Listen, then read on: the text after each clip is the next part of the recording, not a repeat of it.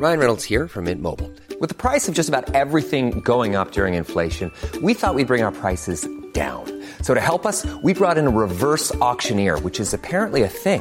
Mint Mobile unlimited premium wireless. Ready to get 30, 30, bit to get 30, bit to get 20, 20, 20, bit to get 20, 20, bit to get 15, 15, 15, 15 just 15 bucks a month. So, Give it a try at mintmobile.com slash switch.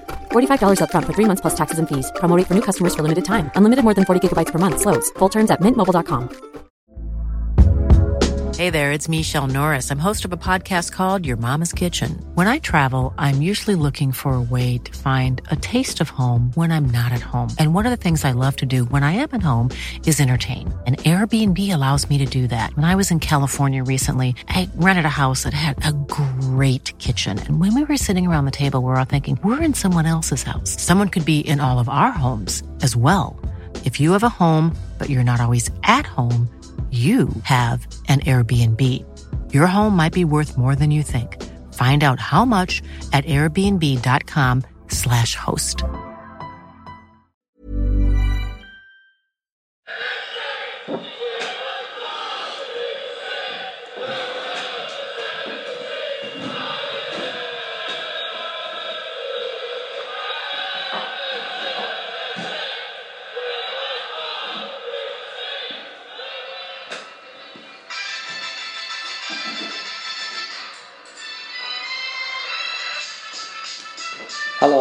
Welcome to the latest Everton Fan Focus podcast with me, Mark Ellis, and Mark Finnegan. On tonight's show, we're going to be looking back at Everton's game against Manchester United at home and the away, uh, the recent away trip to Aston Villa, amongst other things, in what has been another interesting two weeks at Goodison Park. Mark, so uh, looking back, uh, if we can go back two weeks ago, we played United at home, um, fantastic result. What was your thoughts on that game? Well, it feels like we've been through the motions in the past fortnight, hasn't it? Yet again. Yeah. Since we last spoke, which was to preview the United game, a lot has happened. Um, not all of it negative, thankfully. No. But um, starting with that United game, it was it was a real it was a real spectacle. As, as sad as that might sound, we haven't had many results to shout about this season, but in some ways, it's it, it just felt like I don't know, the paramount of our season, as good as it's going to get, beating a big side like United and, and beating them comfortably, really, didn't we? Yeah, it was what it was. It was like we need. I, I said before the game, our season needed like a signature moment just to sort of give any hope, you know, for next season. We just had a season, a non-entity season, didn't we? You know, the game against an informed United, who, were, were, you know, we're not just getting results, but I think their their play was improving as well. Yeah. Um, Everton really rolled back the clock, twelve months. And, and pulled up a great performance against United. It was, you know, got again that the possession was overplayed in the media, saying no, you know, United dominated, but it, we did exactly the same last season. We just, it was a deliberate tactic for me, wasn't it? That's it. I think we changed uh, changed our style, and um, Roberto rightly deserved praise for that, and, and he got applauded because we did. We we sort of sacrificed our passing game and control and possession um, for a bit more direct and let allowing United to have possession, but obviously Lukaku came back in, into the uh, into the fold, didn't he? Yeah. Which was a boost. Osman returned from injury. The sun was shining, and everyone everyone seemed like it was up for a good party. It was good to see everyone like sort of up for the game. I agree.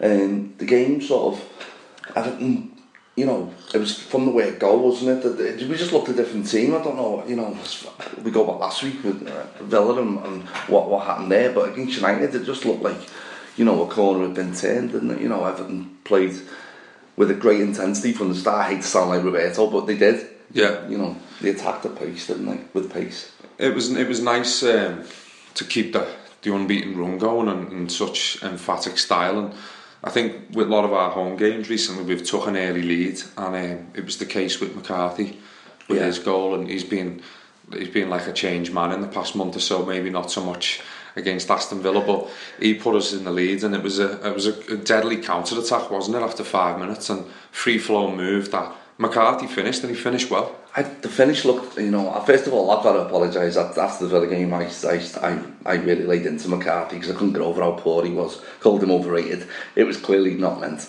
Uh, he is a great player. Is this a, is, is this a retraction of your Twitter com- comments? Is a it? complete retraction. Yeah, I got I got the most negative response ever on Twitter from You, it. so- you upset your fan club, and, didn't you, they did. You know, I lost a few, lost about six followers, I think, for that one. No, Knee jerking. but it was total knee jerk. Yeah, the guy. But you know, his goal against United.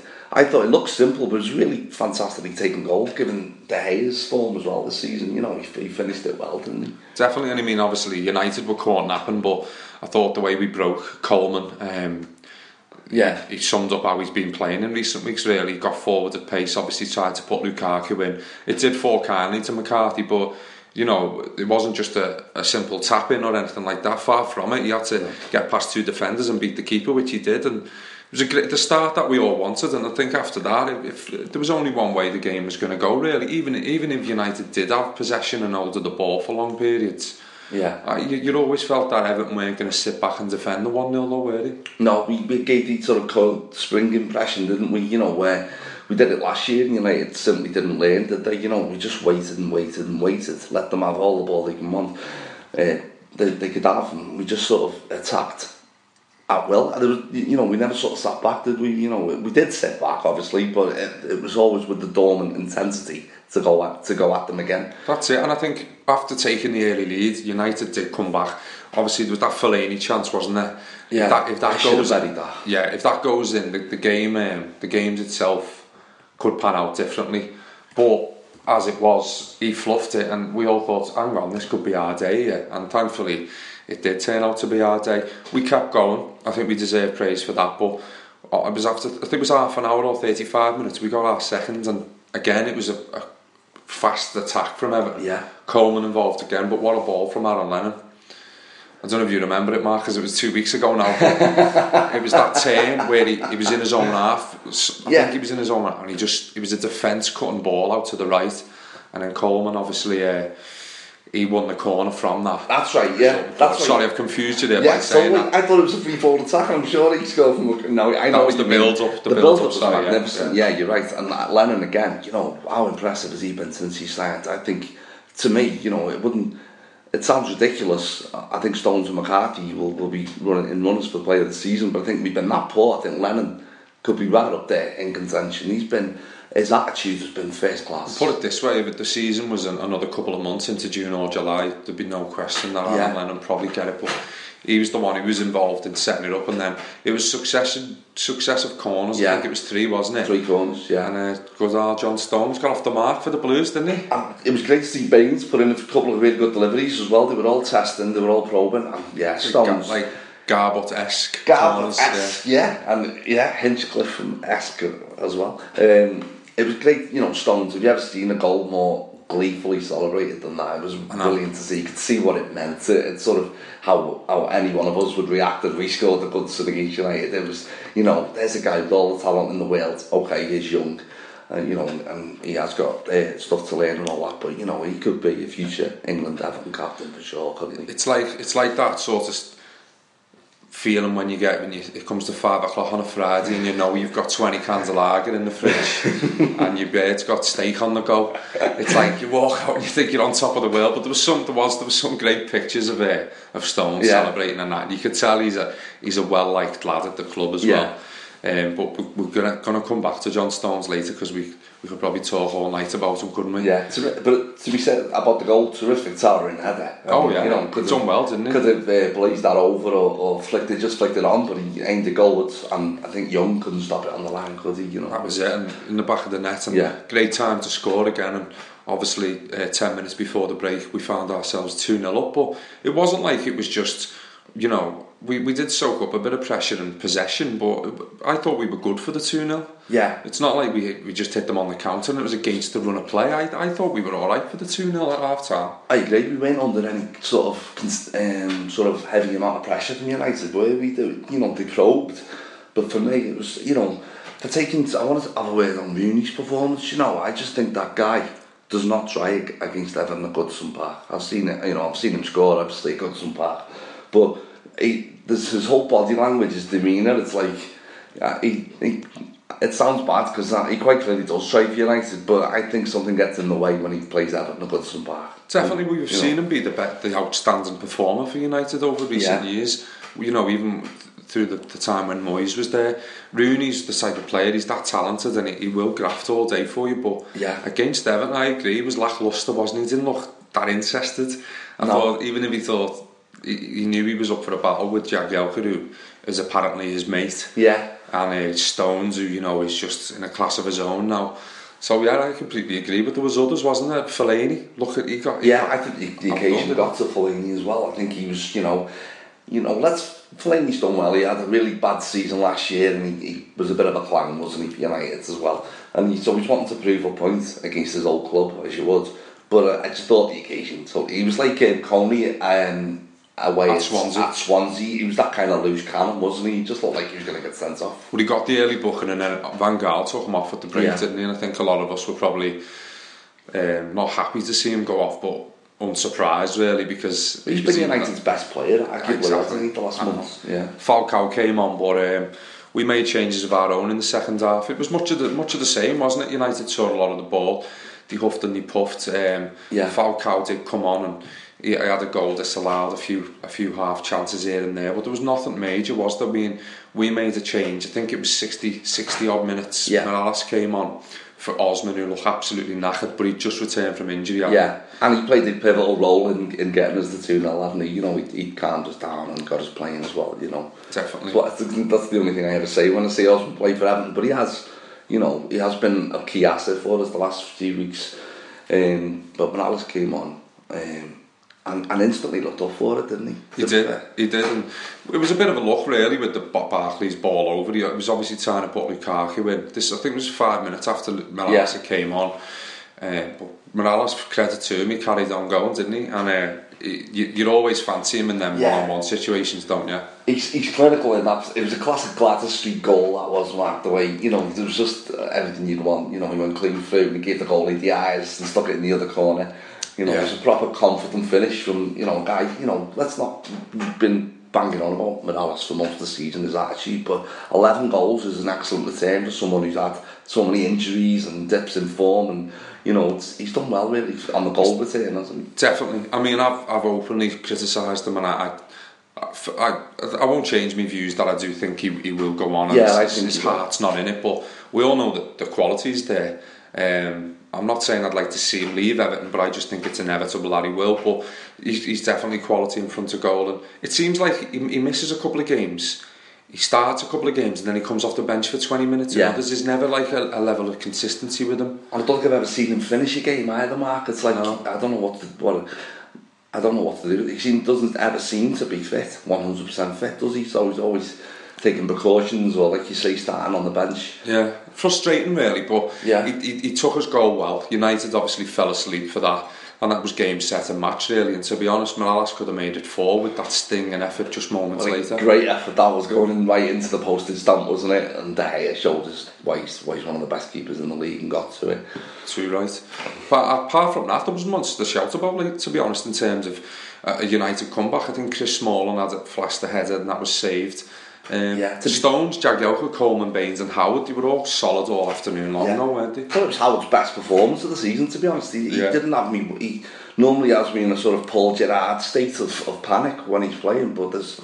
no. He looked composed. You know, picked up on his recent form, and, and he delivered. The, I think the most solid performance he has this season against United, which is never a bad thing. And what about Gareth Barry too? It was an absolute Yeah. masterclass, I thought, for Brilliant. him and McCarthy. Him and McCarthy were Yeah. fantastic. Yeah, given I think him and McCarthy, and I like to say Lennon again because I just think he has such an influence on us going forward. Definitely. and going back as well. His chasing back is, you know, it sounds negative, but he's he's incredible at that as well. Definitely, and it was it was you know I walked out of walked out of the ground and came away and there was a few United fans having a bit of a dig saying oh how many league titles and how many European cups and all this a few kids but really it was Everton having the last laugh we'd embarrassed United and yeah Yeah. we- we're nowhere near them in the league but it did it felt like it was it was good to have a sort of spring in your step coming away and we'd reached the heady heights of the top 10 as well at least for a week.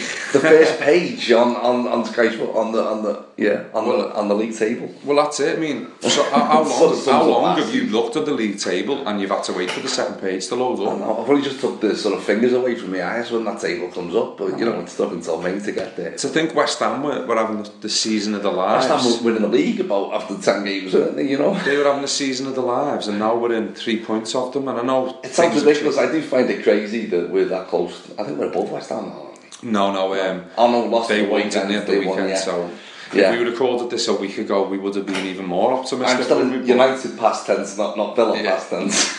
But obviously, with the with the Everton good comes the the Everton bad. We have to concentrate on the Aston Villa game as well. Yeah. Um, The smile's just wiped right off my face from Yeah. the United game. but the, this is it, the highs and lows that we're talking Yeah. about here. It probably sums up the season, doesn't it? It does. How can a team who's just beaten United 3 0, a team full of confidence like United, that would have given most teams a massive shot in the arm? And yet we turn up at Villa. I don't know what he's doing with the team again, you know, he's changing the sides, but we looked unbelievably shorn of confidence. We looked like we did at Stoke, arguably. I mean, I don't know what goes on on that training ground all week, Mark. We I look like a we look like a quivering wreck, and, and Yeah. to me, echoes of what Newcastle are going through now. I agree, yeah. Devoid of all confidence, devoid of all leadership, no creativity, no sort of um, ambition or positivity we around scared team. stiff, to be honest. And we did, especially in that first half. Yeah. Roberto can say what he wants about that second half, but that first half, I thought, what am I watching here? The first went, half was so bad, anything in the second half would have been better, you know. Yeah. I mean, it's easy for us to say now, Mark, but when you saw the team, Osman and Barkley dropped to the bench, in like, hindsight, we all say, why? Why change a winning winning side? But Yeah. I to me, I think he's just uh, he was just pleasing Naismith because Naismith hasn't been getting a game, and he's No. been a regular this season overall, and yeah, he- he's become more of a favourite Naismith, but to me, the wrong time to just put him back in when Barkley. He's starting to enjoy his football Yeah. again. And he's been at such a precarious state of confidence all season long. And you're right, he has just against United. He looked much more at it, didn't he? You know, than you know why? Why on earth would you want to substitute? You know, risk a player like Barkley's confidence with the talent he has to, to you know. With respect to Naismith, he's not as talented as Barkley. Why? You know, I just thought Naismith hasn't played the last few weeks. And look at the results. But you, but you could tell though, you could tell Yeah. because he was woeful, absolutely It- woeful. it He wasn't the only one. log- It didn't defy logic putting him back in, didn't it? In that position. I, I completely understand. Naismith, uh, sorry, Osman played out left, didn't he, against United, so mix it up a bit there. Um, Yeah. but to, to make to make the, to leave Osman and Barkley out of the side, I think after such a, a great win, Yeah. why not try? All the players are in the echo and on the web, Everton website saying, "Oh, we want to unbeaten running." Or you know, rec, uh, maximum points haul from from what we've got. Well, that's gone out the window because we're just being beaten. That- Even though the scoreline Yeah. suggests differently, we were beaten comfortably by, by Villa. definitely one Twitter comment I made, which I won't apologise for, was um, I thought Everton, the way they approached that first half, we were clearly safe, uh, you know, after last week's United result and all that. Um, I thought they had an absolute cheek turning up the way they did in that first half. They clearly, thought, you know, thought the season was over. Given what what has gone before this season, the sort of, you know, the horrendous season we've had in the league. Uh, the least Everton owed us was, I know it sounds like, you know, presumptuous, but wa- was a strong end to the season. They had no right taking the foot off the pedal there because that's like doing half a job and sitting back and admiring it.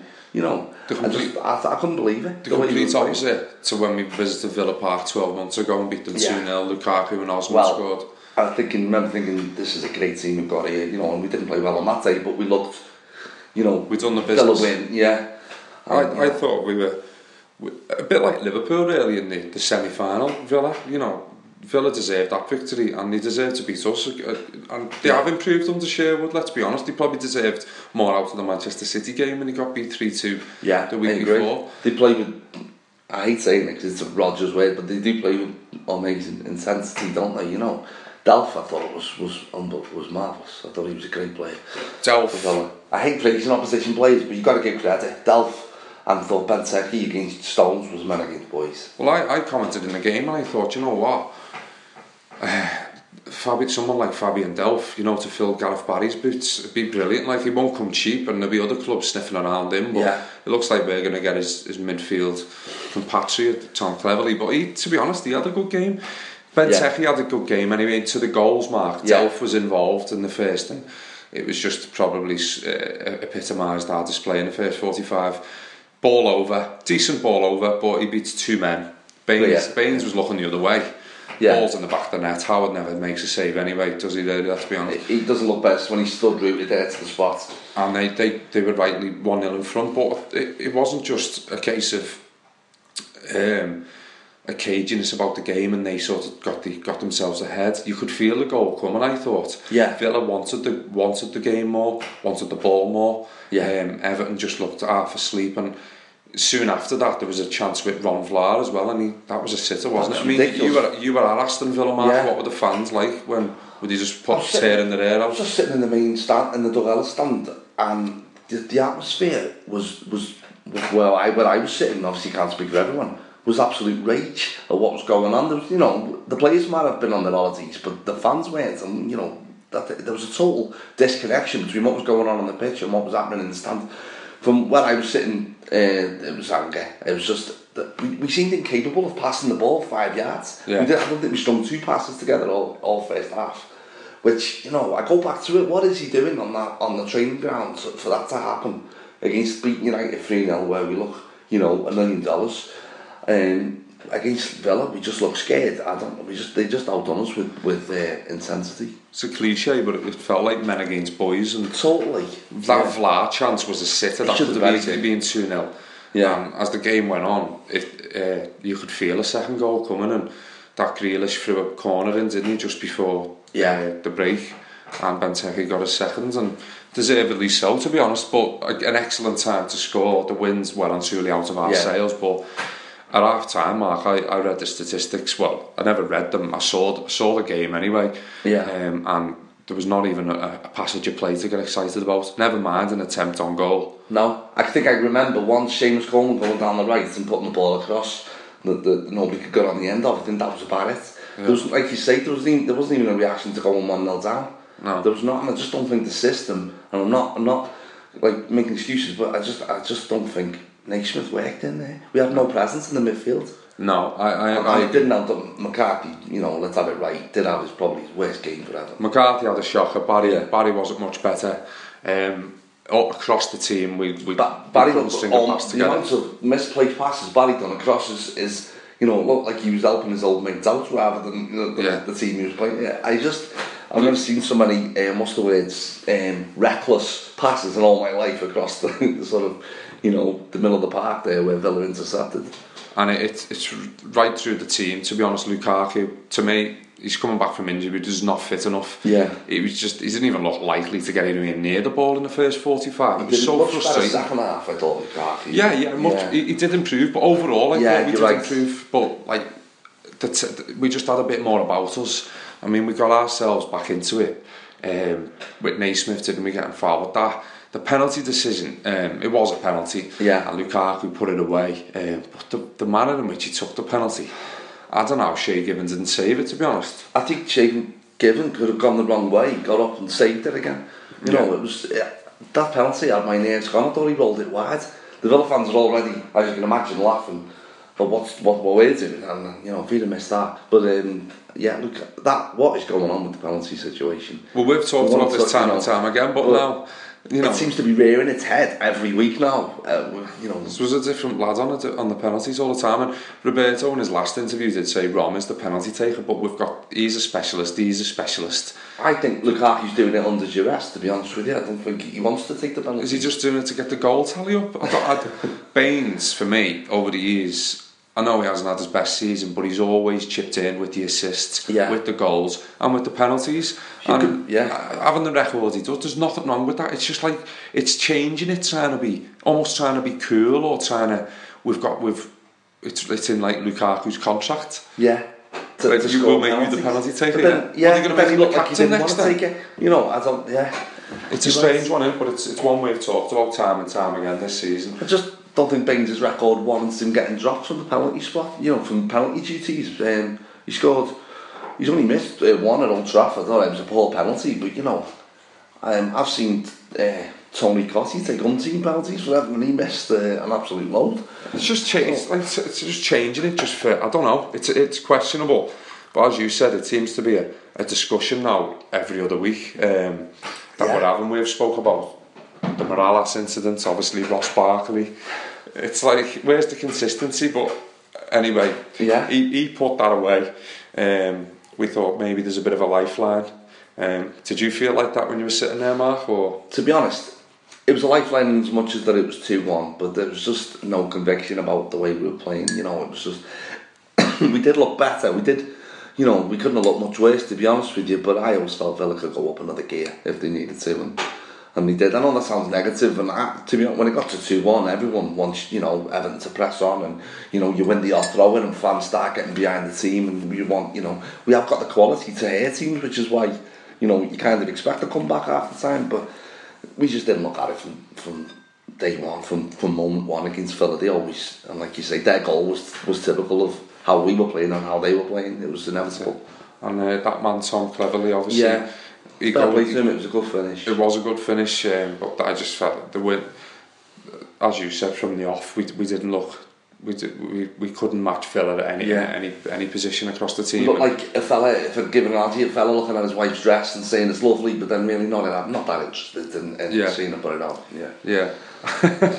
you and your analogies. um, obviously, cleverly scored. Yeah. And, um, up at the other end, we couldn't really muster anything special. We, uh, overall, our performance levels did improve, but Yeah. as you said, it couldn't get any worse than the, the opening 45 minutes. Uh, ironically, Barkley and Osman, the two players who were dropped, were then thrown on with 15 minutes to go. It's not a, not a long time to, to have a, a real effect, is it? I totally agree. Uh, you know, I hate it when managers let goals sway their decisions. Everton still weren't playing well enough despite the penalty uh, goal. I think them subs should have come 10 minutes earlier. And I know, like, you know, we've got, you know, that's typical what football fans say and it's just moaning at the manager. But, you know, we were playing that badly. We needed um, something else coming off the bench. I just don't think we, you know, Martinez far too Moyes like in his, you know, where, where's the brave Martinez of last season who, who wouldn't have waited that long, you know? Well, Cleverley scored on 64 minutes, Mark. Yeah, 64 So that's, you know, minutes. So it's still a long time. Why is know. it taking 11 minutes to get your two lads on after That- that? You yeah. get them on straight away. Get them on, and to be honest, we looked a lot better. Barkley, I thought, you know, played played a few lovely passes down the right. Well, um, Osman got involved as soon as he came on, remember, down the left down hand the side. left. Yeah, Um, unfortunately, we, we couldn't get a second goal with enough time to go, and No. Jagielka did score.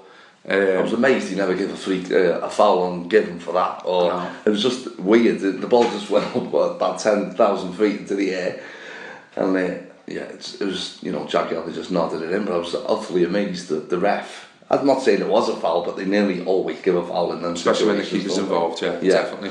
Jagielka um, increased his goal tally, which is probably his best, isn't it? Sixth, I think, yeah. Um, fair play to him for Yeah. that, but up at the other end, we we just we'd forgotten across the team, we'd forgotten um, that the Man United game was well and truly uh, put to bed, wasn't it? It Yeah. was it was like the two the two Evertons that we've that we've come to know in this, this season. season.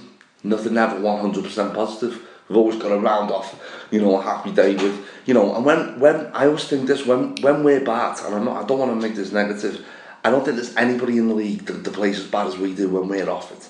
Yeah. You know, I think even Burnley, you know, I, I just, uh, probably that's an Evertonian's, you know, me seeing it through frustrated eyes, but it's like, you know, when we stink, we, we really stink the place out.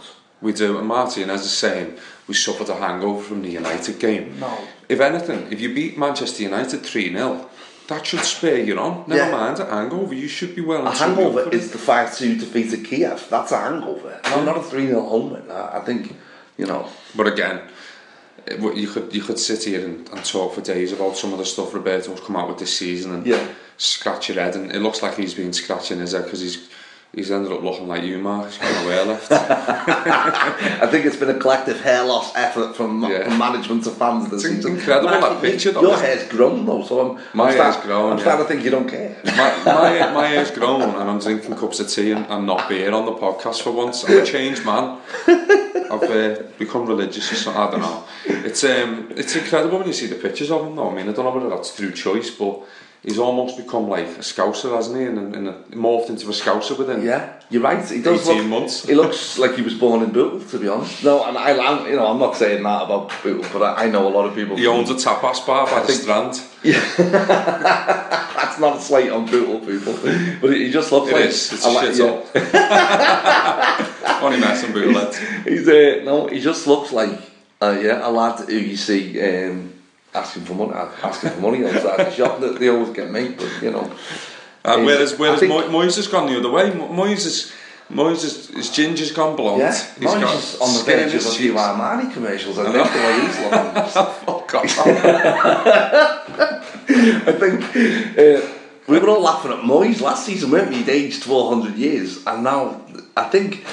I do honestly think there is a bit of karma going on here with the way we sort of had an absolute ball last season with, with Martinez and Everton were School of Science and United were having such a poor time. Moyes, you know, grass isn't always greener. I just think um, a little bit of karma's come into play this season because it does feel like something else is going on. Well, 12 months ago, he looked like that Grim Reaper Moyes, didn't he? At Goodison Park. Fast forward 12 months, you've got Roberto with a, a grey baldy Well- head, looking a bit rough around the I edges. just wonder if that Grim Reaper's booked his seat for the Tottenham game, don't you? You know, I, I won't go that far, but you don't know, after that Stoke game, geez, it Yeah. all comes back to that Stoke game for me. I remember the feeling amongst the fans, and I just hope that's not um, something we're going to go through next season. No. Uh, obviously, I agree. I think the past week as an Evertonian sums it up. Yeah. Not just this season, but uh, in life in general, really. At how You're how high right. we are. They, they sort of they have to knock you back down, don't they? like my missus has, I think, been calling me pathetic since August, the way I've been carrying on. And it's like, you know, when are you going to, you know, half the time you think, well, just what am I in it for? Everton just, you know, when you lose like that against Villa, it just felt like a 5 0 defeat, didn't it? It didn't feel 3 2. It didn't feel, I just thought we just got absolutely uh, mugged. That's just meaningless, isn't it? And by the time Jagielka had scored, I didn't even bat an eyelid. You know what I mean? It almost be, be- was an irritant because you knew, it was like you knew there was no time left to get an equaliser. So The game was lost as soon as we kicked off on Saturday, Mark. It was, I thought, yeah. No, I wish they'd have told it. everyone that before paying 41 quid to, ticket to get in. Yeah, you have to drown yourselves after it, eh, fella? Not half. 100 quid down. That, that was that. We've obviously slipped down to 11th in the league Yeah. table. Back to our comfort, comfort zone at the second page. the best of the rest, as we call the it. The best at the second page now, so yeah, Yeah. we're, get, we're getting there. Don't get me wrong. Couple of, we've still got a few games to go. And Yeah. If you, it's a big if, but if you beat Sunderland at the weekend and West Ham get beat, you go above them on goal difference, so you're back up to tenth. And I mean, obviously, we're not going to finish eighth. I think tenth to be and honest, ninth is I far more respectable. Do you think? honest, I get the feeling we'll. Well, I think they'll beat uh, Burnley. Uh, sorry, Burnley. We've already beaten Burnley. That's three points. Sunderland. I think they'll beat Sunderland and Tottenham. Yeah, and, and I can't see as West Ham are, are on their holidays as well, aren't they? So I can possibly see seven points from that. Yeah, then it should be enough to, to sort of you know, turn the page, get us on that first one. See, Sunderland have beat Southampton, but they don't tend to do anything away from home. It is where they beat us now. It's so like they beat us 1-0 last season. Yeah. um, but yeah, I, I think it's much of a muchness now, isn't it? It's not. People, Yeah. people just want it to be over, and I've, I've sort of, I agree. I felt, although mo- I didn't feel like that after the United game, obviously, but this this Monday going to work was ten times. Sorry, today going to work was a million miles away from what I felt last Monday. Yeah. I even wanted to do a match report after the United game. It's been about three months, but Well, that's my match. But I didn't do one after the Villa game. I just, I just thought, for you know, if you want, if you want an opinion on it, just read the other defeats that we've had, and I could say the same thing. You know, Exactly. I just feel like you're just repeating yourself all over again. It's why, isn't it? Why? Why? Why, change the team? Why do we look so lifeless? Why Yeah. do we look so jaded? So scared. Yeah, you know. it's just because it's the same group of players. Yeah. You know what I mean? Um, I just don't know. Uh, like you say, there's an underlying thing that's gone on all season, hasn't it? You know, and, you know. I guess we'll never find out. But one thing we, we cannot repeat what's been going on this season, next season. So for me, the hard work starts now. Summer, the, the season's like it's like a fly swatting around your sea. You're trying to get rid of it. It's like you know, it's. It's, You it's your like, analogies I know I again. can't help them. I've been reading books. Um, I was going to say like a horse in a race. That's just like it's just it's just having, it's fell over eight times. Your and only it's horse up. pulled up at the back, and now Yeah. you're just waiting for the race to finish. It's Yeah. got back up and and you just can't wait for it all to be over. But I've felt like that since December. Yeah. Um, it's just not been. No. Even even when we spoke in January and February, Mark, we still had Europe to sort of cling on did. to, didn't we? But the sense of indifference since the Kiev game, Mark, has never hasn't left me. You know, we've obviously had to do a job in the league, and it was great that we picked up them points. And then Sunday, uh, last uh, last Saturday against Villa, just sent me right back down that path. You know, I'm trying to be positive, but now I'm afraid it's been ranting mostly on Twitter this week. you've been recruiting, haven't you? ranting and recruiting, yeah, for something. Well, we won't go there tonight because otherwise it'd be dawn by the time we're finished. Um, I've got work. I think definitely we're in agreement there Yeah. about the United game. Such a positive note. Uh, the Villa game come crashing back down to earth with a bang. Yes, definitely. Um, but rather than uh, finishing on it, such like a negative, which we have done time and time again this season, it's been un- impossible not to really. Yeah. I wanted to just get your thoughts on John Stones, Mark, and he didn't have the best of times against Aston Villa, but No. uh, he scored against United, and it's relevant to talk about him. I don't know if you saw the, the interview he gave to Sky Sports. Have you seen that? I didn't, to be honest, Matt, no. There's, a, there's an interview that uh, it was on Twitter before. Actually, it's Yeah. 25 minutes long. So have a little look after you've on I your way will, later or yeah. whatever. Um, it just comes across such a grounded lad, um, well mannered, Yeah. well liked. You know, he, he's very. You can tell he's very humble and he's he's not going to let it go to his head. And I think the likes of Ross Barkley's probably similar to that as well, isn't he? Yeah. Um, think then two can learn off each other quite a lot, can't they? You know, Definitely, there's no there's no sort of ego involved, and um, just watch it, Mark, and you'll be able to comment a bit more. But I've heard in John Stone's interviews in the past, and you're absolutely right. There's nothing egotistical about the guy, is there? You know, he's there, you lad down the, you know, that you, you you see down on the streets and all that. He's just um, down to earth, like you say. You know, he doesn't give the idea he's getting away, he's getting ahead of himself at all. No, and uh, but on the pitch, matters on the pitch, Mark. I mean, obviously, Yeah. he- he's been described as like a, a Beckenbauer by some, a Rolls Royce defender.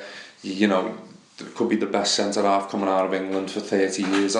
There's, to Yeah. me, to me, it just it worries me. It worries me because the inevitable vultures will circle, and the Yeah. mirror will be having a field day with him this summer. But I, he's just it's been brilliant to watch, even against United when we we weren't seeing much of the ball. Yeah. It was almost like Howard was told to release it to Stones every time because it was like I've, he's got to have X amount of touches of the ball because he's just willing to take it I think, yeah, from one, he can take it from one end of the pitch to the other, can't he? And he can stride out with it. He can he can pick a pass. He just always seems willing, but it, positionally as well, his his his reading of the game. Yeah. To me, is it's, it's just such a raw talent, a raw defensive talent that you don't get. You only get once in a while. He's a natural defender who, who, who loves defending, doesn't he? You can tell that. You know, it's like, like you say, if you watch, I watched him against United, and I only watched him how his position was and his movement, and like you say, his reading of the game and and his awareness of, of where the danger is is is is really unbelievable for a lad of his age. You know, like I, I think when I first saw him and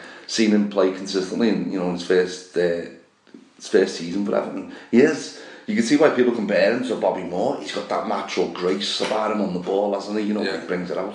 He's he's a wonderful player. He's a real. Can't real- fault him at all. I'm not going to, you know, go to town on him over Benteke, who's, in, who's having a great end to the season, uh, lording it over him on Saturday. But John Stones has been easily one of our best players. He has, and he, don't get me wrong, he made mistakes earlier in the season and maybe last season at times. He, uh, he was caught out once or twice, but as as Roberto said, it's been a real learning curve for John Stones. Yeah. But, yeah, I'm not, you can't be critical of him. That's why when people are quick to jump on Ross Barkley's back, Yeah, it's it's difficult really because with John Stones, he's expected to defend. Yeah. like he got a goal, but he's never really had an opportunity to score another goal. Whereas Jagielka's in all around, isn't he? yeah. Like right. this, Danny never really nipped in with a goal. He's, he's he's required to defend, and that's what you'd expect. Whereas people expect a lot more from Ross Barkley. Yeah. And yeah, he is. You know, he's a, a creative midfielder, a number ten, and people want to see him with assists and goals and things. But for a young lad to be at the forefront of a struggling side, Yeah. it's been unwarranted. Some of the criticism this season. So I think those two, they really make make me feel proud to have them. But Yeah. the inevitable modern day football thought begin to circle and as I said about the vultures I. I think it'd be interesting a real test of Everton's resolve to hold on to those two players in the next year. Yeah. 18 months to two years. I mean, I wasn't. I was worried with Roberto saying, you know, they're not. It's not the be all and end all of our future. To the, you know, that had me greatly worried to be honest with you because those are exactly the players, along with Lukaku. I've said before that them three, um, you know, Stones, Barkley, Lukaku. I don't think there's a better youth spine than that in the country. I think. I think most teams from the top four down would give the right arm for for a, a core of youth players like that to build a team around. Um, you know, wonderful talents if we can get them right. But it's like, you know, all we've ever heard is talk of dismantling them, not building around.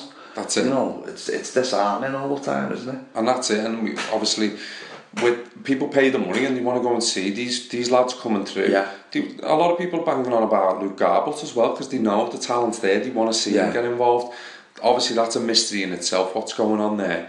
Um, we'll come to Luke. Hey, I'm Ryan Reynolds. Recently, I asked Mint Mobile's legal team if big wireless companies are allowed to raise prices due to inflation. They said yes. And then when I asked if raising prices technically violates those onerous two year contracts, they said, What the f are you talking about, you insane Hollywood ass? F- So to recap, we're cutting the price of Mint Unlimited from $30 a month to just $15 a month. Give it a try at mintmobile.com slash switch. $45 upfront for three months plus taxes and fees. Promo rate for new customers for limited time. Unlimited more than 40 gigabytes per month. Slows. Full terms at mintmobile.com. Ever catch yourself eating the same flavorless dinner three days in a row? Dreaming of something better? Well, HelloFresh is your guilt-free dream come true, baby. It's me, Keke Palmer. Let's wake up those taste buds with hot, juicy pecan-crusted chicken or garlic butter shrimp scampi. Mm. Hello Fresh. Stop dreaming of all the delicious possibilities and dig in at HelloFresh.com. Let's get this dinner party started. Hey there, it's Michele Norris. I'm host of a podcast called Your Mama's Kitchen. When I travel, I'm usually looking for a way to find a taste of home when I'm not at home. And one of the things I love to do when I am at home is entertain. And Airbnb allows me to do that. When I was in California recently, I rented a house that had a great kitchen. And when we were sitting around the table, we were all thinking, we're in someone else's house. Someone could be in all of our homes as well. If you have a home, but you're not always at home, you have an Airbnb. Your home might be worth more than you think. Find out how much at airbnb.com/slash host. That's Yeah. little later as well. But they're the players you want to see. They give you that little bit of hope. That They hope that Evertonians haven't really had. And obviously Wayne Rooney came through, Franny Jeffers, Michael Ball, but they've all gone.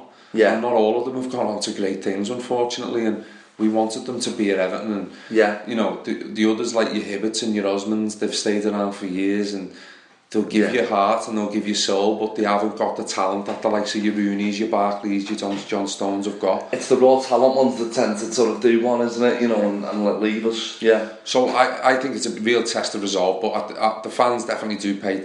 You know, don't get me wrong. I'd, I'd pay me money to go and see John Stones over the years. That's Yeah. what I want. I don't want to turn up and see another Alcaraz, a foreign defender brought in. No. you, you, you just, you know, the ten a penny. I've seen many come and go as a You're right. midfielders. Not just having a go at foreign players, but No. in terms of what we've got now, we need to be building around them. But it's it's a big if for the summer ahead. And they're three dynamic players, aren't they? You know, we're not talking about run of the mill, you know, defensive midfield player and a steady defender, like we would talk about, say, the likes of Unsworth in the day and, and all that.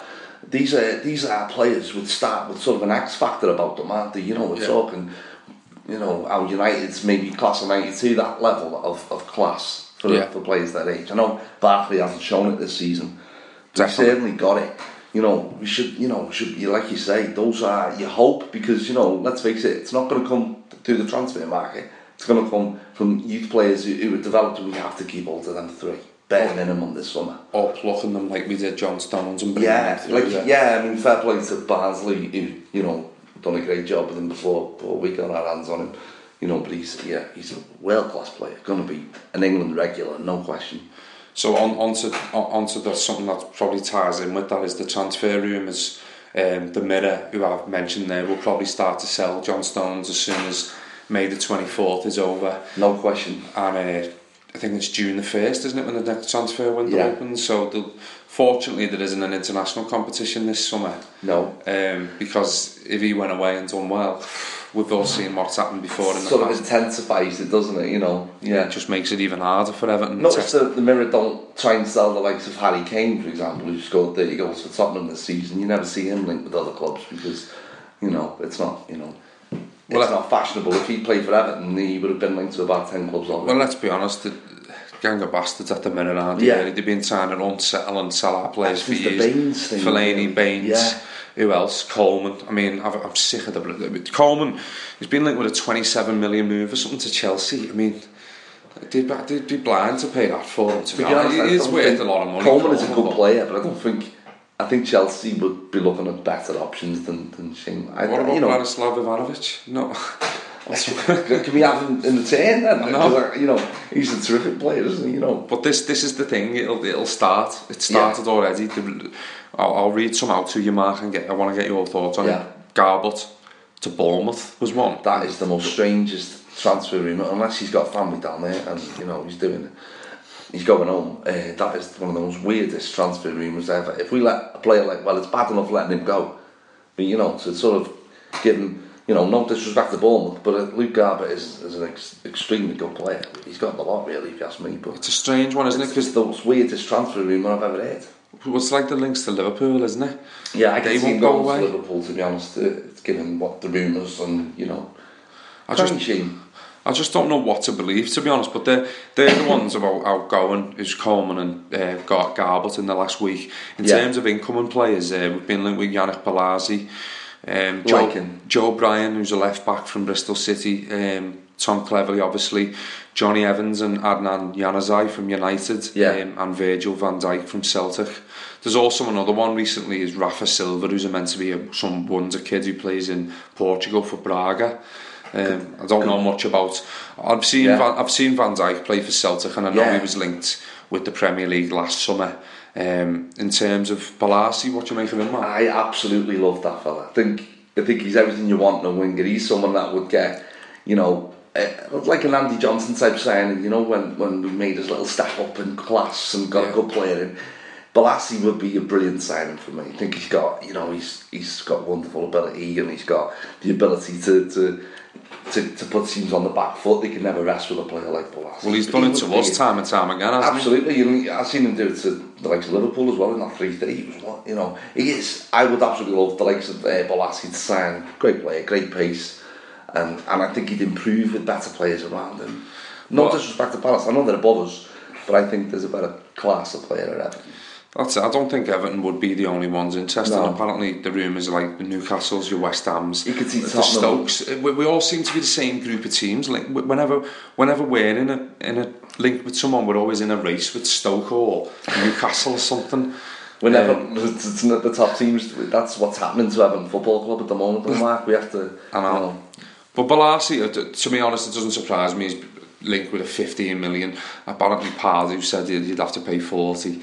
I don't know what Pardew's been smoking like, but I don't 15 think million Palace would turn down 15 million. No. I, it doesn't surprise me, no, Mark, because if you have a good season in the Premier League, we've seen it with the, the players Tottenham and Liverpool have bought over the past two, Yeah. three seasons. If you have a good season in the Premier League, the, this, other, other clubs will buy you. Liverpool have gone for flavour of the month, haven't they? Spent 40 million on uh, the likes of uh, Lovren and Lallana, who, Exactly. really not done it. have? Tottenham have done it as well, haven't they? Yeah. You know, it's let's be honest, it's it, it seems to be the norm, and but I, I I've got to agree, Mark. I like Bolasie as a player. Yeah. Other, other people have sort of dismissed it and said he's not good enough, but, but you know, people said that about Aaron Lennon as well. Well, yeah, you know, It, it depends what happens with him, doesn't it? Because he fits the bill for what I- we've been crying out for. I would like Lennon to be the first signing, to be honest with you. I think he's the, the right kind of signing for us. completely agree. Yeah. Um, Tom Cleverley, again, I just think that's a nonsense start. I know he scored on Saturday, but, but you know, he's, he's another sideways player. To me, there's nothing special there that we haven't already got. Mm. And I think he'd be blocking a, a youth player coming through, you know, because is, can, can he really do something that someone in, in the under 21s can't? I don't think he can. we're just like packing that midfield, aren't we? Unless Like unless he's preparing players. for life after, you know, Gareth Barry and Darren Gibson. I, I don't know. I mean, Barry's going to be there Yeah. for at least another year or, or so. But um, what about further down the line, Januzaj and Jonny Evans? It's just again, it's the United outcasts, isn't it? Yeah, Januzaj, feather duster, can't and delivers. Uh, as much as Kenwright delivers investment promises, I Oof, guess. yeah, I'm you had to mention I had to. you? No, I said it on Twitter the other day, and I was proud of myself for coming up with that one, even though it's on me twenty four seven. Uh, No, Jan, I just think, I think we could. Januzaj, you know, looked good when he started, but he, he just doesn't. I don't know. He's going down a lot. He's, he doesn't seem to. Some, something's hard, gone wrong, hasn't it? Yeah, so he's gone off the rails a little bit. I think we could do better than Januzaj. Uh, Jonny Evans, half decent, certainly a better alternative than than Alcaraz and this down at centre back. You know, I, I heard we were linked with Thomas Vermaelen as well from Barcelona on loan. That would be a much better signing. Vermaelen's uh, he hasn't played for Barcelona has he with injury, but He's got great experience, hasn't he? uh, Yeah. on his day. Yeah. But is he another Alcaraz with his injuries? well, you this is don't it. know, you? You know, you don't know if you're signing a Peter Reid or a Yeah, Virgil van Dijk. Virgil van Dijk might look great in the Scottish League, but can he can he make the step up to the Prem? I don't know, he likes his shots on goal. That fella, I've never seen Does centre back. Uh, it's it's it's when he, no, he's a class. He's a good player. Like you say, though, the the difference in class between the SPL the Premier League is massive, isn't it? So it's whether he could make the step up. Very few players seem to do it. Don't you remember Barry Ferguson playing for Blackburn when he, he was you know a class act and he really struggled, didn't he? Let's Oh, be honest, um, Tranmere could probably win the Scottish Premier League, though, couldn't he? I think so. Um, so what we said, a part of that, Mark, we, on Twitter today was um, asking Everton Yeah. fans whether three players they want to see leave at Everton. Now I'm sure Evertonians will all probably say, well, there's about seven players I'd want to see leave. Yes. But I asked the, the main three, and we also asked uh, what three players you'd like to. To, to, to arrive at Goodison Park in the summer. Yeah. This is realistically. Um, so we're going to read some out, Mark. Do you want to Yeah, start? I will. Uh, Matt Nolan, um, I suppose he'd like to see Howard, Distin and Alcaraz go. I think most people would agree with that. And it's to sign Lennon, Deulofeu, a centre back and two strikers. So he's, he's, He's kind not of, asking for much then, he's, no. he's turned your three into a five there, which you know probably sums up the feeling out there. Yeah. But Lennon and Deulofeu, I don't know if them two would happen together. Know. Uh, David Davis uh, wants to see Alcaraz, McGeady, and Kone go. Uh, wants, um, he's a bit vague on his on his targets. Uh, solid winger, competition partner for Lukaku, and um, a pro a proven centre back. Well, Everton Canada goes on to say there's a theme to this really because a lot of people are saying McGeady, Alcaraz. Um, th- this time Everton Canada's actually said McGeady, Alcaraz, and Howard. Yeah, Um, Which is wouldn't- a I wouldn't- surprise. I wouldn't argue with that, but there's probably another five I'd add to that. yeah, Um, in Deulofeu, Steven Caulker, he's a QPR, isn't he? yeah. And David Marshall, the keeper. Um, Interesting one, Caulker. I don't, I can't remember him doing doing much this season. we've been linked with him before. Yeah, I think we were close to signing him at one point, weren't we? Yeah, Luke Fletcher says Hibbert out. He wants Hibbert, Gibson, and McGeady. There'd be three other players probably ahead of Gib- Hibbert and Gibson if you ask me. Yeah, Um, although I see his point. I can in- see his point totally with Hibbert. He, actually goes on to say also out Alcaraz, Pienaar, Distin, and Kone. Yeah, so there's about seven there. Yeah. His name in Alderworld, Alderworld. I'll just say that? Toby, Alderworld. Alderweireld. Is he at Southampton? He is from Ajax. I'm not even going to try and say it again, but he wants him. Charlie Austin and Aaron Lennon. Um, he's also said Ayew. I think that's the last. That's the lad from France. Yeah, Deulofeu and uh, two times ball playing centre backs again. He's asking a lot there, but there's a theme there. The first four people have said Gerard Deulofeu. Yeah, Don't get me wrong, great quality. I just can't see it happening, and I think a lot of our fans need to just let it go. There seems to be this lingering love affair with him, and uh, I think we can all dream of him. coming I'm guilty back, of looking back on the Deulofeu era with a bit of rose tint, to be honest, because when we see what we've had this season, um, Deulofeu hasn't had a look in in Sevilla, though. To be honest with you, he hasn't. I don't think he's played at all. I, I can't. I, I can see him staying in Spain. No, Mark, I can't see him coming back here. yeah, Um, Brownie says Howard, Distin, and Alcaraz. As I say, I'm repeating a lot of these names here, but this is what the fans have said. Yeah. The ins would be Aaron Lennon, Virgil van Dijk, and Subotic. Subotic Never is, Subas, is he Dortmund? yeah, he's over in Germany. He's a Croatian player, isn't he? Yeah. Um, do you want to carry on there? And Yeah. McGoldrick? And McGoldrick um, out. Uh, she wants to see McGeady, Alcaraz, and Kone go again. Familiar uh, coming in. Bolasie, Harry Arter. That's a that's a strange one. He's certainly done well for Bournemouth last season, but Championship level. Don't know if he can make the step up. And Deeney, Watford.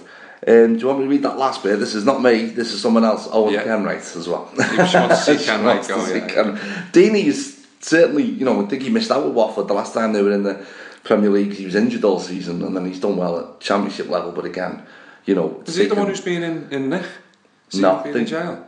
that was Marlon King. Is that what you're thinking of? Oh, I don't know, I'm sure. I thought He could have been, for all I know. He certainly. Um, um, no, Banging in the goals bad. I can't say he? looks the type. That's just wrong. Um, he's a he might be a nice fella. He's banging in the goals though, isn't he? He is. I think he, he's you know he's a really good uh, championship striker. Thomas Regan uh, wants to see Barry Distin and Hibbert go, and he wants to see De, uh, Deulofeu again. You know, it's what the fans want. Lennon and uh, another centre midfield player, uh, defensive midfield player coming in. There's a theme to it though, isn't there? I remember when we signed Aaron Lennon, everyone was like, he's not This good is- enough, he's think- shit, he's this. But now Yeah. he's the first name that everyone wants to see That signed. says everything about the impact. Speaks volumes, Mark, doesn't Yeah. it? Jimmy Keogh um, has said Alcaraz, Kone and McGeady. If those three players listen to this podcast, they'll be suicidal. Um, and then he wants to see Virgil van Dijk, Deulofeu and Charlie Austin. Now, Charlie Austin's getting a mention there. Again, scored goals, hasn't he, for QPR? Again, that would be a good signing. Is he someone we need who, who would complement the likes of Lukaku and a, and a British ta- talented striker, you know? Yeah. Who's got goals for a poor side, let's be honest. He's, he certainly knows where the goal is, Austin. Yeah, Yeah. He, he wouldn't be a bad signing. For me, it's like I prefer. I'm not, I think though he's off to Liverpool. Danny Ings would be, I think, a better player for Lukaku to play alongside. So Pete Buckley goes on to say Hibbert, McGeady and Kone. The ins is a couple of new names. Ryan Shawcross been linked with him time and time again. Yeah. Gylfi Sigurdsson from Swansea. Oh, no, No, no, like no problem with that. Brilliant, but no chance of getting him. No. And Charlie Austin gets a mention again. Um, Austin's getting really, you know, a, a big mention there, isn't he? Carl Yeah. Thomas once, you know, just a stuck record this time. Alcaraz and Kone. I'm not saying Carl's a stuck record. We are. Um, and then you want to see Lennon, Austin, and Van Dijk come in. it's almost like some of our fans have been uh, scouts in the Scottish League watching Virgin Dijk. Yeah, I think uh, it must have been the other the other game. I don't know. He, he looked all right for Celtic against Dundee, but you know Yeah. it's Dundee. Um, Robert Clark wants to see Kone, Distin, and McGeady go, and he'd like to see Ings, Van Dijk, and Chicharito. No, that would be. Fernandes, yeah. I think maybe Real Madrid would be interested in keeping him the way he's scoring uh, for Madrid at the moment. Well, he's, he's he's obviously outcast at United, isn't he? Yeah. We we signed Man United outcast, so That might be a, the plausible one. bill. then. Yeah. Pal EFC on Twitter says Alcaraz, Howard, and Pienaar. No, that's the first time Pienaar's had a mention, I think. I think, Um, yeah. You got to mention in the sort of afterburners before the, the Yeah. seven. Yeah. In Lennon, Benteke, and a new pair of legs for Darren Gibson. yeah, I'd, I'd I think the new pair of legs for Gibson are more realistic than Benteke. yeah, you're not getting Benteke. I'd be very surprised if uh, Benteke didn't go I to Arsenal, yeah. Liverpool, or Spurs. Yeah. Um, Josh Kellett, who is Evertonian based out in Australia, he says uh, out Alcaraz, McGeady, and Gibson. Um, we'll put Alcaraz and McGeady on a flight out to Australia, Josh, if that's all right. I'm not sure Josh would be happy to see them. No, uh, in Aaron Lennon again, Deulofeu and Charlie Austin. So there's, there's there's very much a trend to all of them, isn't Very there? much. For every Alcaraz, there's a Charlie Austin, I would say. Or, you know. A you know, Dillafoe, Virgil van Dijk. Yeah, what the type of players we, we sort of maybe need as a club, though. You know, we do need more competition for Lukaku. People, fans always want pace, don't they? You know, Yeah. I, I'm a big, you know, thing that we, we need more pace in the team, definitely. What have you got uh, Kenwright's fax number, Mark? Because I- I'll send this over now, and uh, what we'll do is we'll break it down into instalments. So what we'll do is we'll give Deulofeu 18 million over 80 years. Bill hasn't been speaking to me lately, but I'll Hasn't he? certainly try my He's best. not answering your love letters. No, I've, I've, I'll try and smooth them over with that Is one, this but I can't see it working. Is his nephew still pretending to be his nephew on Twitter? He is, yeah, he is. I mean, there's nothing worse than a parody who takes himself seriously. No, but as I said, we're not going to go there. No. Um, but these are these are obviously, I think a lot of them are realistic targets. Why why wouldn't they be? Um, I think Yeah. the Deulofeu one, I, I don't know. I think people are just sort of being a bit sentimental with that realism. I think we're looking at the likes of a Virgil van Dijk maybe from Celtic. Yeah. Um, Charlie Austin. Charlie Austin maybe you pay 10 million for Charlie Austin. Well, I think at least. QPR look for all the world like they're going to go down now, don't they? Yeah, So Aaron, Aaron Lennon, th- there'd be uh, the way he's playing, be no surprise that. Really pleased with him, 'cause like you say, I was made up when we signed him, but there was a lot of negativity, he's got no end product and all that, and I think he's won over the fans with his performances, hasn't he? Definitely, but um, just on that, it, it's it, obviously that, that's in an ideal situation. We've probably got our own thoughts on the summer ahead, Mark. Yeah. Um, but Martinez has been talking up Tony a bit, saying he could have a massive role to play in the future. Aiden McGeady is uh, he's, he's found himself. Yeah. I don't know where he's found himself, but um, he's hinting at new contract. Well, to be fair, this was a while ago when he said he mentioned about contract talks with Distin and Alcaraz. Yeah. I think it'd be ludicrous to give them new deals. Well- um, and I, I'd You're be very surprised if Aiden McGeady was still at the club this time in a, in a year. Um, I think he should just he should move on McGeady. It's not going to work out. The same with uh, Arouna Kone. I just think it's not going to work out. Yeah. Tony, but yeah, I, I fully expect him to stay. But as a coach, Osman. Yeah, you know- a bit pat. He's still he, like the like the likes of uh, Pienaar. Yeah. Hibbert's been getting more injuries, hasn't he? I agree. Um, and one thing about Pienaar, he's, he, Martin, I was quite worried when I read it, to be honest. He said, oh, because he came back, didn't he, for, for that 60 minutes against Swansea, and he's gone missing since.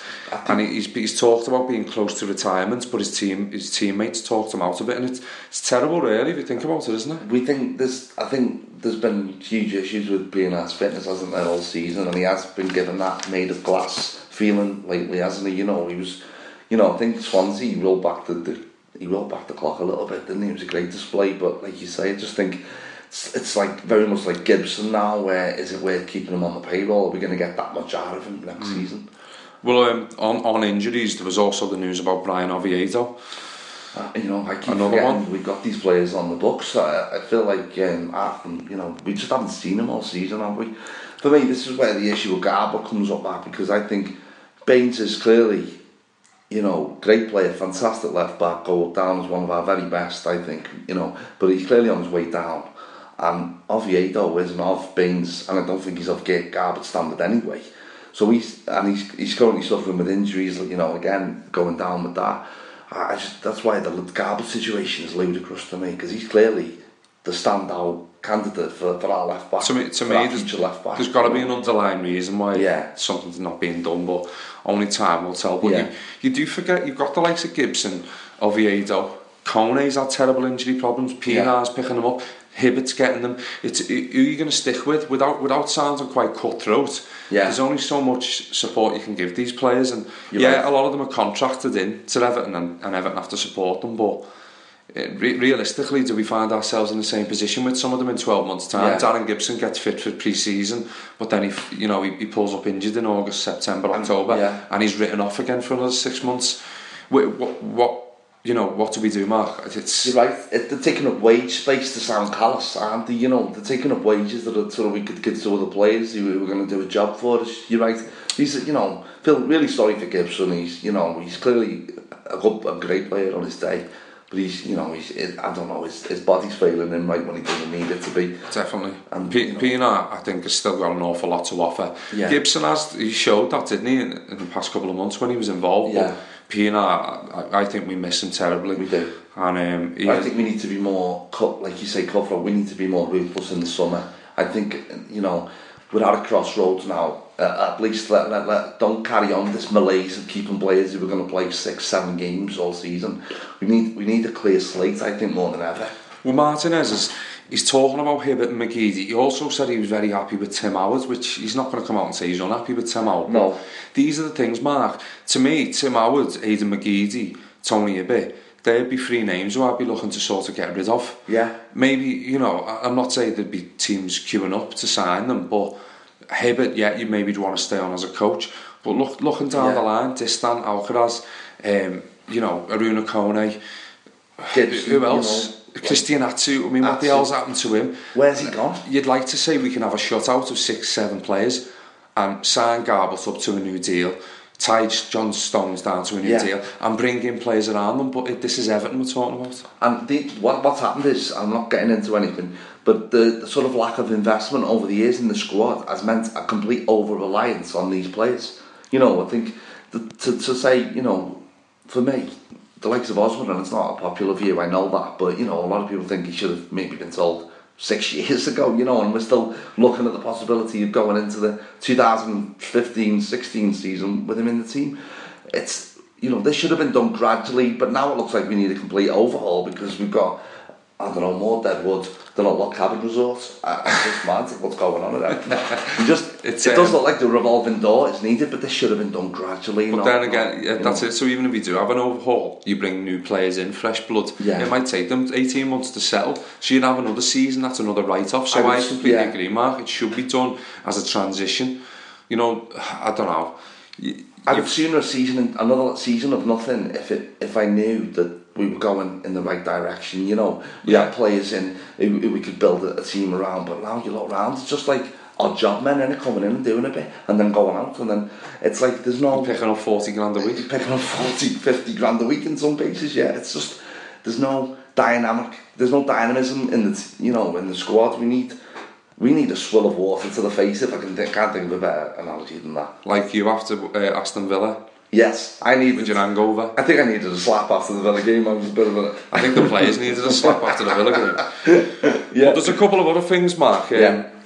Obviously, a few any other business pointers. Um, this is last, but not by no means least. Um, No. Sir Philip Carter passed away recently. Yeah. Obviously, uh, the United game. If we would have talked after that, we, we would have mentioned it straight away because we had the minute silence for that. Yeah. Um, which was probably rudely interrupted by a few. I think it was United fans on the concourse who maybe didn't realise. I'm, I'm, I'm Yeah. maybe doing them a favour by saying that. I could be wrong because I don't sit in the park end, yeah. Yeah. But anyway, no. they're irrelevant to, to Philip Carter. Um, obviously, he was massive to Everton Football Club. He Yeah. was the current life president and former chairman, and he died at 87 after a short illness. Uh, very sad, Mark. Incredible, yeah, really sad. You know, he's the chairman when we had our greatest ever team. He was, you know, it's a team effort, isn't it? Really, from from top to bottom, when when these teams get put together, and he was part of, you know, arguably our greatest ever period as a, as a club. You know, really sad. He was obviously, you know, devoted to Everton Football Club. Really passionate about the club. Really, you know, kept up appearances, didn't he? And you know, it's really sad to, to, to hear about that. And you know, thoughts go out to his family certainly. Definitely, well, condolences to his family from us. Yeah. I think it, it, it speaks volumes the way the players, the former players, the staff, the manager all spoke about Yeah. Philip Carter and people, the people of Liverpool in general. Um, Absolutely. It should show how highly regarded he was. And a, a truly um, a man who was very much Everton. An But, you know, iconic Everton man, really, wasn't he? You know, yeah. you- and we we do have icons, and Yeah. he, he was definitely one of them. It, to me, it's like your Labones and your Hicksons. It's men who you associate with the club. Yeah, obviously through the they're former players as well. Yeah, yeah. It's um, it was sad, but I think uh, the performance against Manchester United done him justice, and uh, he would have been proud of it. He uh, He would have been cheering. Absolutely. Another thing, um, just about the history of Everton as well, is um, on this day, Mark, Yeah. 1928. I only read this today, and I thought we've got to include it. Yeah, this is fascinating. Dixie Dean scored the 60th goal on May the 5th, 1928. I wasn't there personally, No. um, but I do know someone who was. And I just wanted to mention my granddad Pat, who, unfortunately, when I spoke to him about this, I, I didn't even know what a podcast was. Otherwise, I would have loved to have record, uh, played the conversation I had. Funny enough, he lived in Runcorn, um, and obviously he died a couple of years ago now. But I always class him as the biggest Evertonian I'll ever know. And whenever I saw him, even when he was on his deathbed, he was laughing at Liverpool because he'd sacked Kenny Dalglish. And things like that will always stick with me. But he, he, he sat and I sat in his home one afternoon and I made notes of which I've got somewhere. I did write an article about it where he, he reeled off the, the FA Cup winning side against Sheffield Wednesday, 1933 was that, Mark? It was. You were around then, Uh, Sheffield you? Wednesday was 66. Is that when you were born? Yeah? I was, Ah, yeah. 66, I, I wasn't yeah. moaning back then. Um, but these are the things. Like obviously, my granddad was was a, a lad back then. He was he was a man. But uh, when Dixie Dean scored the 60th goal, 1928, he was he was obviously much younger. But he was there at Goodison Park on that afternoon, and he, described the feeling. I can only imagine what it was like at Goodison Park in them days. But reading about it just it makes the hairs on your neck stand up, doesn't it, Mark? It does, yeah. I mean, you know, these are the moments that, sort of define our football club, they? You know, I remember my grand granddad. That was the year he was born, so he didn't, you know, he, was, he didn't see, he didn't see Dixie, but it, he, he, you know, it's just moments like that. You know, sixty league goals in a season. That's ever, never ever going to be beaten, and that's you know that's why with such moments like that and players like Dixie Dean are, are you know why Everton Football Club is is you know should be one of the world's biggest clubs. You know, it's just it's a pity we're not now. Been to Dixie Dean's pub in Chester and still he's still there. Yeah. He's not there, but he's. well, if he was, we'd you know, send the scouts down and get him Yeah, back, 'cause we could do with someone like that. But, But- you, sorry, Yeah, about no, it's okay. I was just saying, you know, we st- it starts with it starts with sort of Ted Sagar and Dean and, and, and them sort of type of players, doesn't it? You know, and, and Yeah. that's how you know we come to support the team that we that we do. Well, that's what my granddad was another. He mentioned Ted Sagar. Yeah. On numerous occasions, there was there was his, the players who he used to mention, and he, my granddad used to have his pipe and his and his whiskey, and he'd sit there for hours talking about Everton, and I, I used to meet him, Yeah. and we used to watch the modern day Everton, and from what I see now to what he saw as a boy is just unimaginable, really, and that today was nice that we can actually mention that because it's really relevant and it's the anniversary. We've we've had a lot of anniversaries of recent things, haven't we? We have, and, and to be honest, a lot of them are tending to now to really hurt a little bit. To be honest, more than there's no pride attached to them anymore. There's a, you know, I, I do honestly feel there's a growing sense of, of, of frustration and and pain now of what's going on. You know, I've said it before. You're nothing without hope, and I don't. I really think Everton needs to get back to being in a position where where the fans can hope one day we can get back because, like you say, it's driving everybody insane. The sort of non-entityness of what's going Sen- on. yeah, it's all sentiment and Yeah, the, Ah. the 28, you know, we won, sorry, man, we won the league uh, 28 years ago, I think, wasn't it, the other day? And, and obviously it's coming up to the 20 year anniversary to the last silverware. yeah, and that's the big one. Yeah. That's that's any trophy. That's not just the league. That's you know any trophies. It's frightening to think nineteen year old lads have never seen Everton win anything. It's scary, really. And we, as is. much as we can talk about old times and um, memories, it's like when are we going to create memories again? When sort is of that? thing. Yes, am, I, am. I always going to be reliving a, a night when we got beat on penalties by Fiorentina? Yeah, well, I look back at my son and now I'm going to have to think, you know, I have to think really hard about when we beat United 1 0 in the Cup. I was 15, you know, I was, didn't, I just thought, well, when we won the game, I thought, oh, well, there'll be more of this, we'll win the league next season, we'll sign, we'll sign Collymore and that'll be it. And, Yeah. you know, the likes of that, but it was, um, you just took it totally for granted. Had I known, I would have probably eaten the television that day had I known what was going to come in the next 20 years, you know, it's, it's, it's just, you just want that hope that one day we'll get back there and, and that's what, you know, is, is the underlying frustration I think with Evertonians. We just, you know, we're just doing nothing and there's, there's nothing You worse. don't want it. You don't want a, a summer where the manager's talking up, um, washed up professionals because he thinks they're really.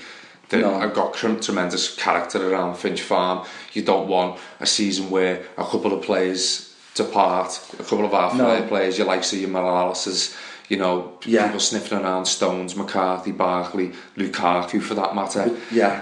You don't it's it's like where are we going to go? We're just going to keep finding ourselves in this position. And even if we have a better season next season and we go for sixth and fifth when are we ever going to reach for the top? And obviously the sky big four well say big six Yeah.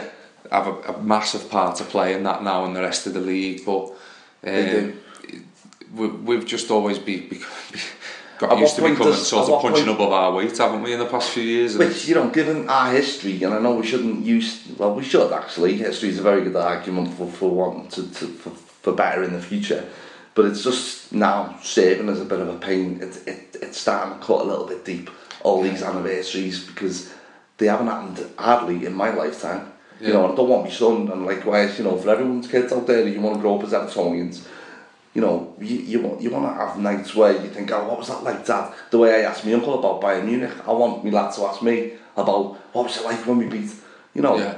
you know, it's like we want to make history again.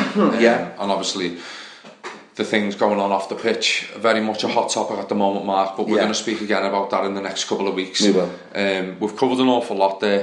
The other thing about um, modern day football as well is uh, the play. We should mention that Everton are actually subsidising the West Ham ticket prices. fantastic touch from the players, definitely. It shows, you know, why we're a great club and stuff like that. Yeah, and I think there's a lot going on with that at the moment, Mark. And, Yeah. um, we're nowhere near experts. We're not involved in any sort of protest groups, but No. fair play to um, the likes of the Blue Union, um, Yeah. the FSF, um, the Spirit of Shankly, the 20s Plenty campaign. There's a lot going on. There seems to be an awful lot. And people are a bit naive and they say, well, you know, you've bought your ticket, so the club are getting the money anyway. But it, that's Yeah. that, but that's just half of the problem. It's it's looking at a televised game where there's hardly any bums in that away end or in Yeah. that home end, and the media um, sort of attention. The Newcastle game got against Spurs, the Liverpool Yeah. game got against Hull. I I, com- I completely I, I, I admire anyone for doing that. Absolutely. and I and it's it's standing up for what the for, for what they're proud of. 55. Some people aren't asked about it, and they'll say if, I- if I can afford to go to the match, I'll go. But Yeah. for, uh, they're doing it for the greater good of the game and sort of bringing the the the um, the, the feel, the personal Yeah. people feel back to football. You know what I mean? Well, the working man's getting forced out, isn't he? You know, if a, fella's got two kids and he's trying to, he's looking at 200 quid now, minimum. You know, not, not everyone has that um, amount of money to go to match with, so it becomes, you know, you want to go to match, it's your passion, you know, it's actually certainly my passion, but I can't afford to go, you know, as much as I'd like to, because it takes up an awful lot of your money, you know, just going to one game. Yeah. So it's like, you know, certainly when you, you walk out of Villa and you think, what is the point? I've, I've spent an absolute fortune here today. Yeah. I know that's nothing to do with, with that, but it's like, I just think the football, you know, with the, with the TV money, they should use it so to get this sort of atmosphere back. And, and I think that's got a lot to do with working men and, you know, attitudes and stuff getting forced out the grounds and other people forced, you know, coming in. It's like People- cor- it's like corporate and commercialised, Yeah. isn't it? And just Absolutely. there's no you, you take away. I think you're losing some passion from the stands by, by raising the prices of these tickets. I honestly think even something the other day, like the police are going to uh, breathalyse football fans going into grounds and that. And I thought, I know it might sound like everyone's alcoholics who go to Goodison, but I mean the police would have a field day there. But you But know, they know everyone likes to drink if if Everton, like, if it. Everton, if it means Everton roar Everton on to beat Manchester United 3 0 because everyone's had an extra pint, no one's causing trouble. They're going to support their team, and alcohol Yeah. will always be part of that to, to a lot of people. But I, I completely agree. Matt. On that West Ham, for example, if you, if you pay 55 quid, and I think the, the, the kids' tickets are about 35, Yeah. that's like 120, 130, plus your petrol money, plus your coach money or whatever, oh, however you're getting down there. And food while you're your down hot there. dogs for seven seven pounds eighty or something that you wouldn't feed to a dog. four quid. Yeah. Yeah. So there's two ton before you've even got going, right? Yeah. But if, if you're seeing that and, and you're seeing the Premier League giving your club the most ridiculous amount of money ever, Yeah. and then you're getting performances like what Everton put in at Saturday. No wonder fans are getting disgruntled, and it's not just Everton; it's No. fans of Liverpool. Totally um. It's fans of other clubs that are up there. Um, you know, there's been reciprocal agreements with ticket prices. Man- Manchester City, for example. Yeah. People are not happy, and we could sit here and probably talk for hours about it, Mark. But we need to get more people who are involved. I agree. In it on our podcast I to highlight it. I agree, Mark. I think you know you have to look at society. I'm not getting into this, you know, with the general election few days, but but there's food. People are going to food banks. You know, this is what's going on in Britain today. So I think the Premier League just needs to take quite a simple view here that the country isn't doing as well as it ought to, and, and you know bring prices down so so people you know who are on low income can still can still go to match. Exactly, because people who are on, people who are working are going to the likes of food banks, and without Yeah. sounding like we're No. going into question time here, Exactly. if you see a business that's just just booming and booming, but you, but then there's there's arguments people always say, well, you'll always get fans paying, and you will. Like Yeah. with some other clubs, they're more of a brand than Everton, so they will. But Yeah. I don't know. I, I just think it's it's definitely worth a mention here and very relevant because Everton is subsidising the ticket prices for And I West think Ham. credit where it's due. That's a great touch. They do deserve praise, yeah, and Yeah. we're, you know we're quick to slate Everton. To be No. fair, we're quick to quick to praise them when they've done well, Yeah. and off the pitch in the community, and that we have done, Mark. But They do this sort of thing really good, Everton. You can't take that away from them. Absolutely. so let's let's end on a positive there. Yeah. Even though they're stepping in and doing something which is a negative because Yeah. they shouldn't have to step in because no, of the ridiculous the prices, prices. should be down already. it is it is a good thing. Absolutely. Um, but just to finish, there's another thing going on this Friday which is relevant, and I said to Tony, would uh, give this a shout out. I'm going, you're going, Mark. Yeah. It's going to be a great Everton night this Friday at the Halton Royal Legion.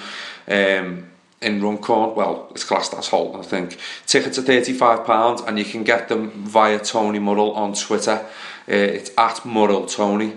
And the likes of Howard Kendall, Mark Ward, Tony Cottee, Bob Latchford, Neville Southall are going to be in attendance for the Everton Blue Heroes night. You looking forward to that, Mark? Really looking forward to it. Stuff I don't do my usual starstruck face whenever I see someone who I, who I used to idolise on the pitch. I'm not, you know, but uh, yeah. What if one of Ken them. Wright comes out on stage?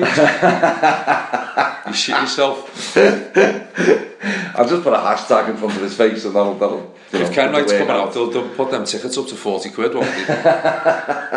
um, but anyway, yeah, we thought we'd give it a mention um, because Yeah, we're both be going. There's still tickets available, and as I say, they've got comedians, a Buffy, raffles. They're always a brilliant night with uh, with Tony down at the Legion. So if we're going, we'll see you there. We might even do a podcast live if, if, if it's not too noisy. Absolutely.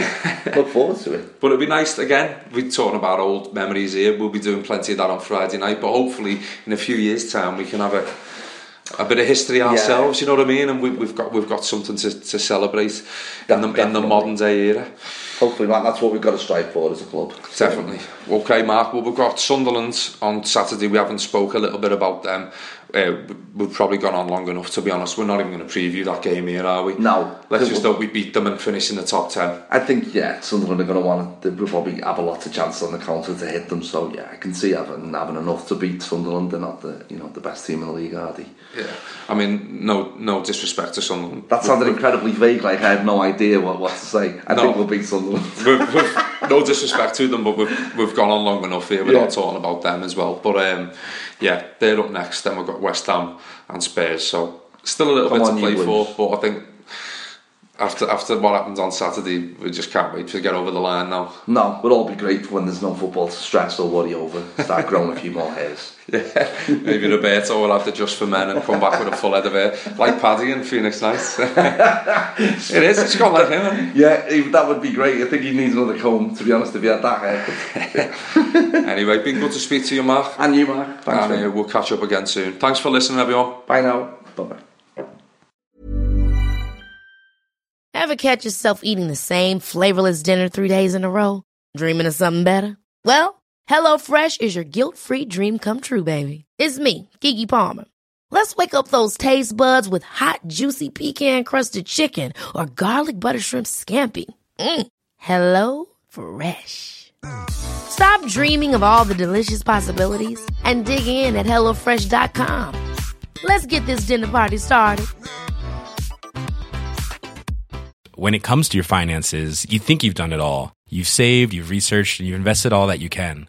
Now it's time to take those investments to the next level by using the brand behind every great investor, Yahoo Finance. As America's number one finance destination, Yahoo Finance has everything you need, whether you're a seasoned trader or just dipping your toes into the market. Join the millions of investors who trust Yahoo Finance to guide them on their financial journey. For comprehensive financial news and analysis, visit yahoofinance.com, the number one financial destination, yahoofinance.com.